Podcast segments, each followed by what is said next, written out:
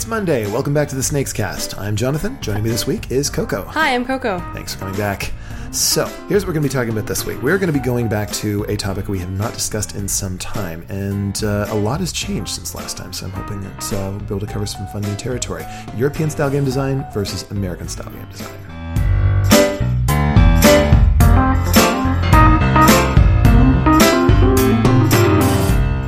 So, look, we talked about this. I just, guys, for everyone who's listening, if you have an idea what the actual difference is, I really want to hear it because it's not just games designed by Europeans and games designed by Americans. Nope, it is not.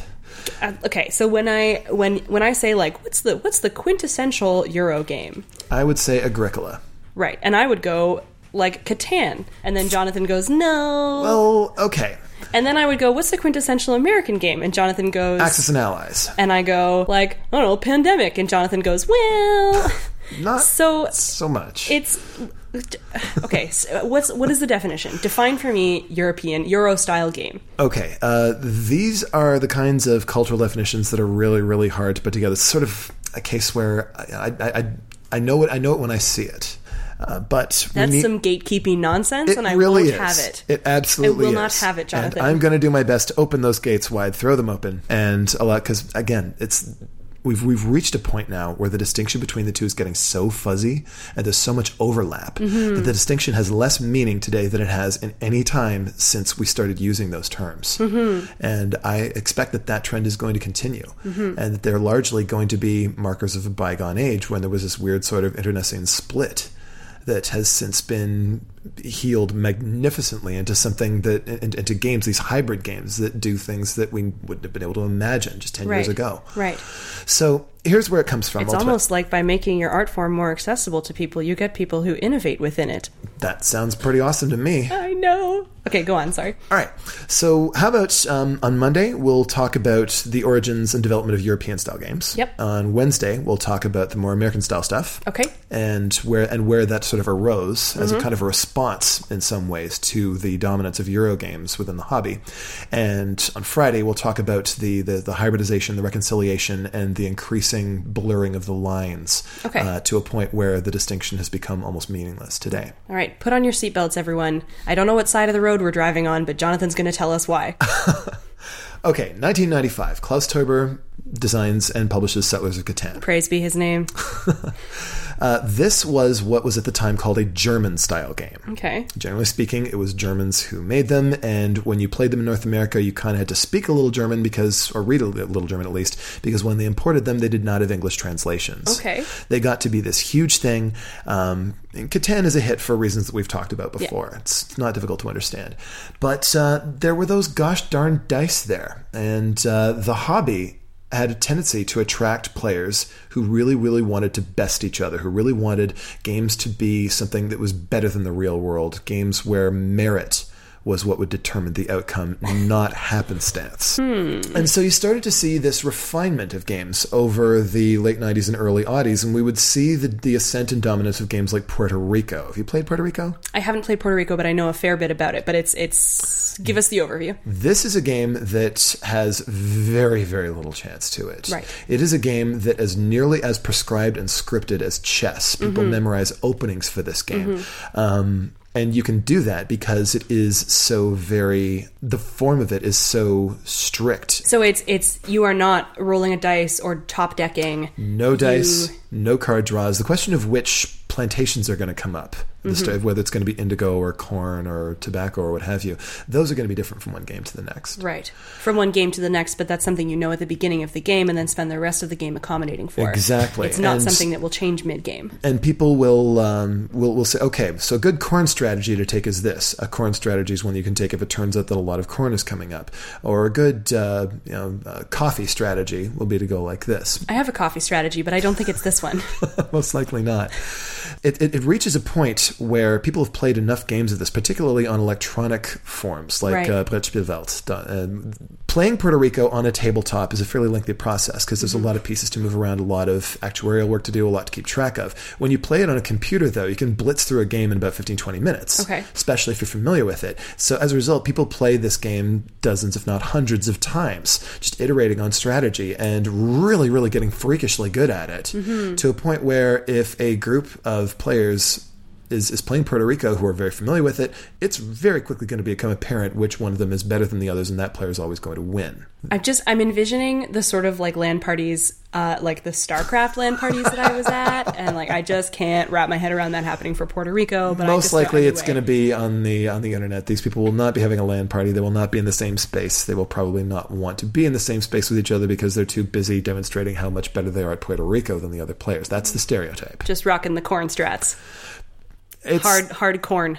it's you know, how dare you choose the captain? You know, people will Right. would actually get if, if someone made a non-traditional move, that would incite a lot of hard feelings from the other players because they were building their strategy on the basis of you making sensible choices. Of course. So it's Baz Luhrmann's Strictly Ballroom.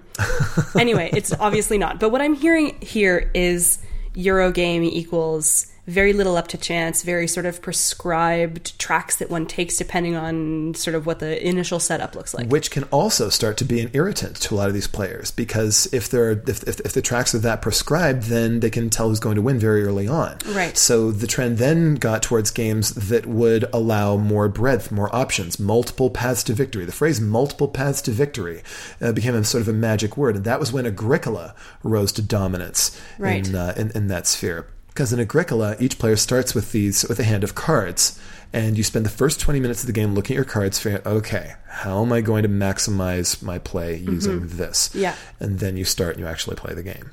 That sounds awful.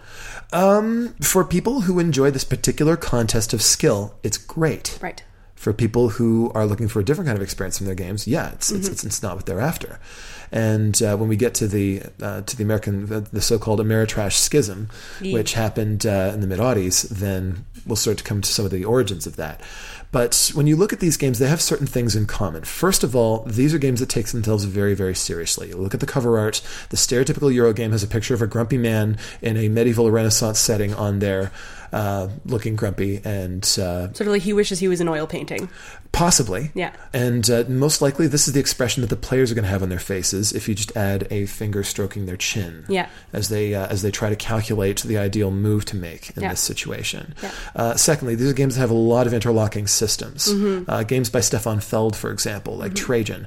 Uh, these are quintessential Euro games because they have a lot of little, relatively simple things uh, like that are like gear wheels. Uh, each of them sort of uh, interlocking with the others Yeah. and turning Yeah. uh, to create a sort of an engine. Uh, most con- uh, so-called engine building games are popular as as a, as a genre of Euro games. So those are the sort of like you you acquire a certain amount of resources and you acquire a thing that allows those resources to multiply with other resources that you Yes. have and these things sort of like build up a machine together that generates for you faster and faster the resources that you want. Absolutely. Okay. Uh, collecting th- cubes that turn into other cubes that turn into points. Right. In is- collecting cubes in conjunction with other cubes and certain systems that you acquire alongside the cubes that generate different cubes that are point cubes. Now you're getting the sense of a Euro game. Okay. So so far as far as theme when with Euro games, we've talked about the grumpy man on the cover. That's pretty much it. So you can effectively sort of like copy paste any grumpy man of any cover. Like Puerto Rico could also be I still say that Puerto Rico ought to be about robots doing asteroid mining.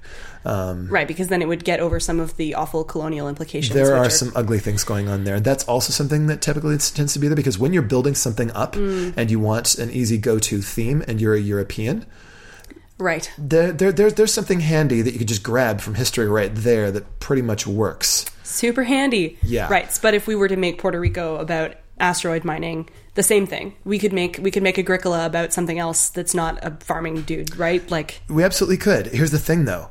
Um, I believe in part that the reason why that grumpy man is there on the cover is because the culture that surrounded this idea of achievement and merit was very, very concerned with being taken seriously. Uh, the color schemes of these games tend to be rich browns Yeah. and blues. Uh, these are games really that are nat- meant- natural colors. Exactly. These are things that are supposed to be uh, alongside your leather bound edition of Moby Dick and, and other classics of great literature. Right. Uh, as you see them in the canon of what is considered to be great literature. So is this is this sort of like a nerds needing a, and like you folks will excuse my use of the word nerds because I'm talking about a group that I include myself in, but sort of that desire to be taken seriously as opposed to like whatever other faction of nerds you don't want to be associated with. Well, we with. saw this with comic books as well. Yeah. Um, you know, the, the, this desperate need for comics to be taken seriously resulted in a lot of very dark, very dour sort of stories that involved a lot of violence and brutality and other ugliness. So is I mean Because that's that's what adult means, right? right. Uh, right. So, so an, an adult game is something that looks like chess. It's, it looks respectable, and uh, from you know either medieval or Renaissance, something that uh, that has history, that has heft, There's no there isn't random, there is just your superior intellect. and uh, and your and your your your merit. You know, you're deserving to win. Right. Now, um, this isn't the entirety of what Eurogames have brought us. This also came with a lot of other things that uh, that find their roots in the German style designs. Typically, Eurogames tend to involve not a lot of interaction between players. Right. You are building your machine on your side of the table. Exactly, because if there is a lot of interaction between players, then a group of weaker players can gang up on a stronger player and interact with their face Right. and make the better player not win. right. The interaction in Eurogames tends to be indirect. You can mm. create or deny opportunities for the other players, but you can't directly smash their stuff. Okay. Okay. You also tend to see a certain discipline in design. Um, Euro games tend to have very clean, very elegant mechanics. Now, okay, elegant is a word that gets used a lot, or at least used to get used a lot, and in fact, the genre's detractors used it as a kind of a bludgeon against it. Uh, what I think what they meant by elegant was the same thing they mean by an elegant mathematical proof, something that accomplishes much with little. Uh, something that has a relatively small number of rules that create a very large number of possibilities and a lot of complicated uh, decisions to make, all of which have potential advantages and disadvantages. I just I just can't say that I've seen so much of that elegance lately. I feel like I see in those zero a lot a great deal of finickiness that doesn't link very strongly with the theme and doesn't seem to accomplish much. I believe that uh, where that comes from is in the need to balance those systems to make them so that they will be fair. Right. Whereas if you take a look at uh, older Euro designs from the late 90s, even something like Puerto Rico, Right. uh, isn't particularly fiddly at all. Mm, okay. But other games that have come since then have, have added new elements in order to correct the problems with this. That's that sort of elasticity mechanic or whatever it is. yes, rubber banding. Yeah. Uh, something that allows people who fall behind to catch up. Power Grid was kind of a forerunner in that uh, in that front. This is, a Is game Power that Grid a euro? I would say Power Grid is absolutely a Euro, although it is a much more vicious Euro than most. There is the interaction in Power Grid, although still not direct, Hmm. uh, invites more, I guess, what I'd call screwage. Because you you can you sort of interrupt people's lines. You can right? block other players. Yeah. Mm-hmm. You can buy up the fuel that they need. You can bid up the power plants that they want to buy, so they have to Yeah. pay more money for them. and that's that's a part of your machine, but it's a way that you are actively screwing someone else's situation. By creating or denying opportunities for them rather than by Right. directly taking away their stuff. Right. And similarly, the fact that there's so little randomness in Power Grid, the Mm. fact that the mechanics, again, are relatively clean and elegant and simple, it's just that they lead to these complicated decisions. That Mm. Right. marks it as a European style game. Okay, so simplicity, sort of like logical, uh, what's the word I'm looking for? Logical fallout to every decision that you make that you need to calculate when you're making that decision. And no easy decisions whatsoever. This is something that, as, as Euros sort of gradually got more and more Euro y, every Mm. single decision had to carry the weight of the entire game on it. Mm. Everything had to be hard. Everything had to be as challenging as possible. Uh, you know, chin stroking intensifies. Yeah, right, right. There you Um, are sitting on the cover of the box, intensely stroking your chin. Uh, yikes. And so I think uh, Stefan Feld, in many ways, is sort of the, uh, the the poster boy for the for modern day contemporary European style designs, particularly the heavier ones. Okay. But Euros have also sort of expanded to include lighter designs, like Patchwork and Cottage Garden, which we spoke about last week. And see, that's that's the thing is, if you were to describe a game like Power Grid and then hmm. describe a game like Patchwork, I wouldn't say those two games fall into the same broad category, where the broad category is any less broad than board game. The only way to really see that is to trace both of their lineages back and back and back, and ultimately it leads to those mid 90s German style games. What it sounds like you're just saying is that they're both Euros because they both sort of seem like games that were designed by people from Europe.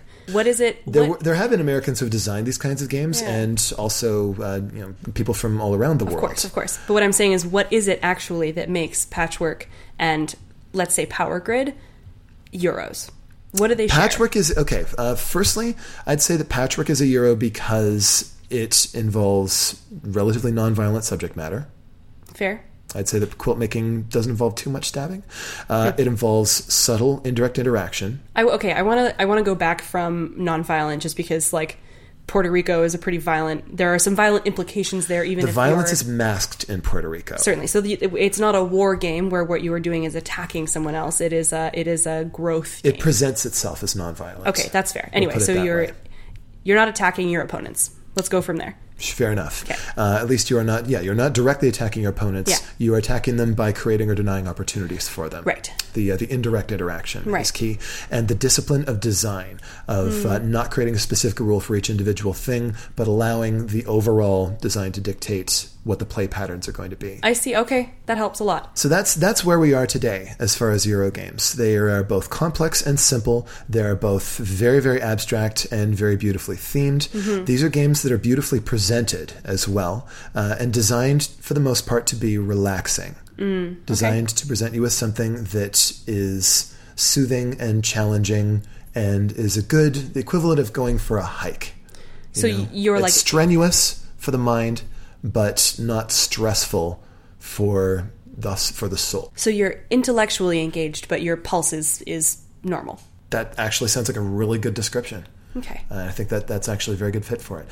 So we've gone on for a while about this. On Wednesday, we're going to come back and we're going to get into the American School of Game Design and how it arose in some ways in a direct as a direct response to this. See you then.